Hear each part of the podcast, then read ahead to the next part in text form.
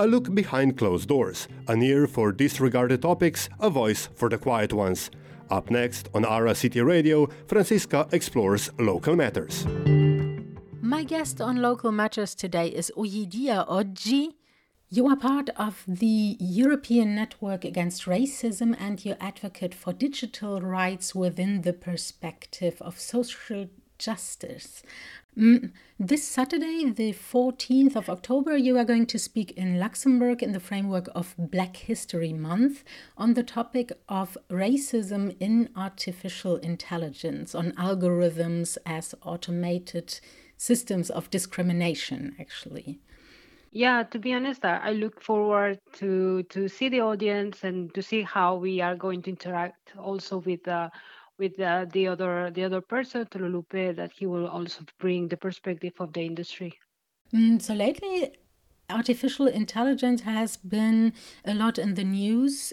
On the one hand, of course, because of these rapid developments, and specifically also always with regard to the dangers that these technologies might cause, especially if they are used at a large scale by a public audience.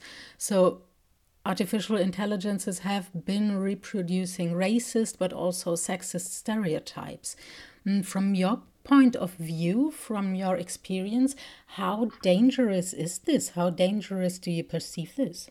Well, uh, nowadays it is very dangerous in a way that we are normalizing the use of AI in any aspect of our lives without knowing the consequences that these might have to our lives, and especially the consequences that these might have to people uh, who have been historically uh, out of the digital world, uh, being um, discriminated for their origin, the, their gender, their sexual preferences, etc.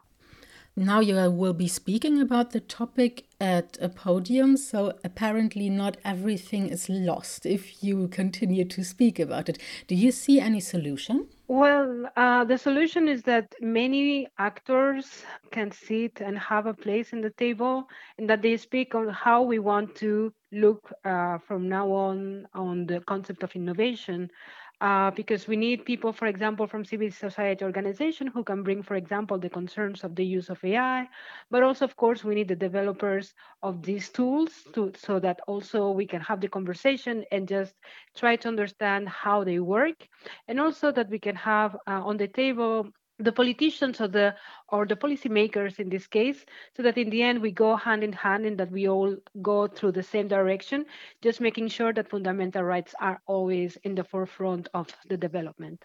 So in the end this would mean that you would try to restrict the use or the development of artificial intelligences yeah, uh, sometimes it's not even the restriction. Sometimes it's the completely ban of, of certain uh, uses that we that we that we have. Like for example, uh, remote bi- biometrical identification that we know that for sure it is going to not work well for everyone. So that accuracy or percentage of accuracy we know already that is very low on people who have black and brown skin and just by knowing this, we cannot permit the use of these kind of technologies, for example, in the public spaces, knowing that there might be people who who would be most probably stopped by the police more than others. Have there already been such initiatives or any talks on how to restrict artificial intelligence?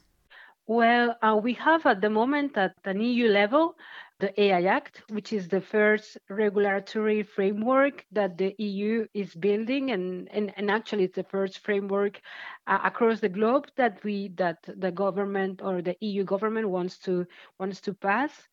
But still nowadays we know that there it is in its trialogue phase which means that there's conversations between different institutions from the eu in this case is the parliament the commission and the council and we see that we need the perspective of uh, development of innovation for sure but just but also by making sure that fundamental rights are are on the table and making sure that no one is is set aside when when in the end there's there's an agreement. Because at the moment we see that for example um, when when the use of AI or any technology is used for the purpose of national security, we know that any development on this area is out. It will be most probably out of the AI Act, which means that in the end, many people who suffer, for example, from the border management or migration or even law enforcement will be most affected because the regulation that we are trying or that the policymakers are trying to bring on uh, will not protect them. So, yes, there's already legislation that is being developed, but at the same time, we have to make sure that there's guidelines and specific guidelines to make sure that everyone can use them, but uh, without harming any other person. Where do you see like the biggest danger? Maybe you already talked about the face recognition, where um, people of color would maybe be disadvantaged. Um, do you have other examples which you consider really dangerous? Well, for example, we know that in the case of policing, we see that there's predictive policing tools that nowadays are in use. Our governments, they use them for the sake, as I was saying before, of uh, national security. This will allow many uh, problems because we know that the data that has been used in order to train, for example, these kind of models come from the past.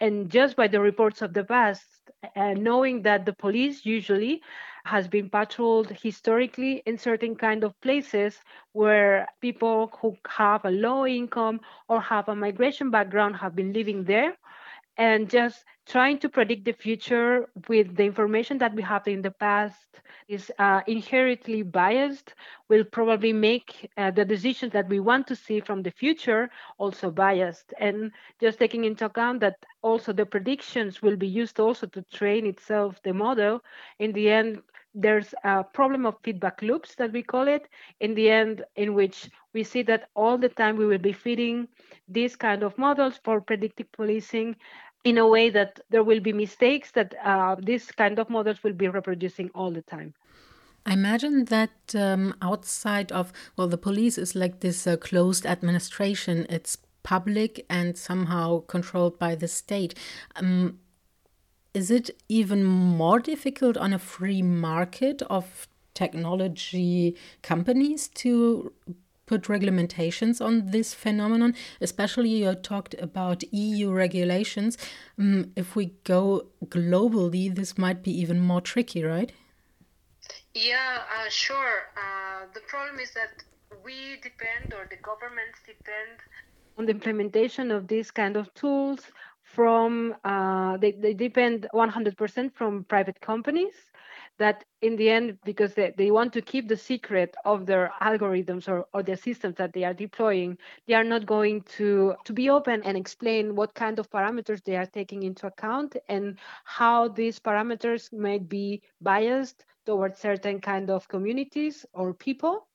But for example what we have at the in the eu ai act is that those systems that are considered high risk, because there will be like a list of systems that will be inside of this package, let's say, one of the things that they will have to disclose is to make understandable or that the citizens can learn and understand what kind of parameters are being used in every deployment that their products are being used but of course, uh, nowadays, something that worries us as civil society organization is that the consideration of a high risk uh, model nowadays it's still under negotiation. But what we see is that there's the danger that in the end, the developers or the vendors of these systems will be the ones that they will have to assess if their system will, will be under a high risk uh, measures, which in the end will mean to make transparent to make transparent their code, for example,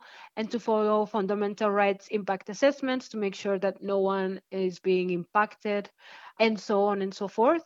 So nowadays we have the danger that in the end the people who are responsible of uh, classifying their models or their systems will be the own developers, which in the end it's it's it's very dangerous and problematic. Okay, that sounds indeed dangerous. Let's hope that civil rights organizations, as the European Network Against Racism, of which you are part, manage to turn the developments into a favorable direction. Thank you, Oyidiya Oji, for all those who want to know more about the topic of racism and artificial intelligence.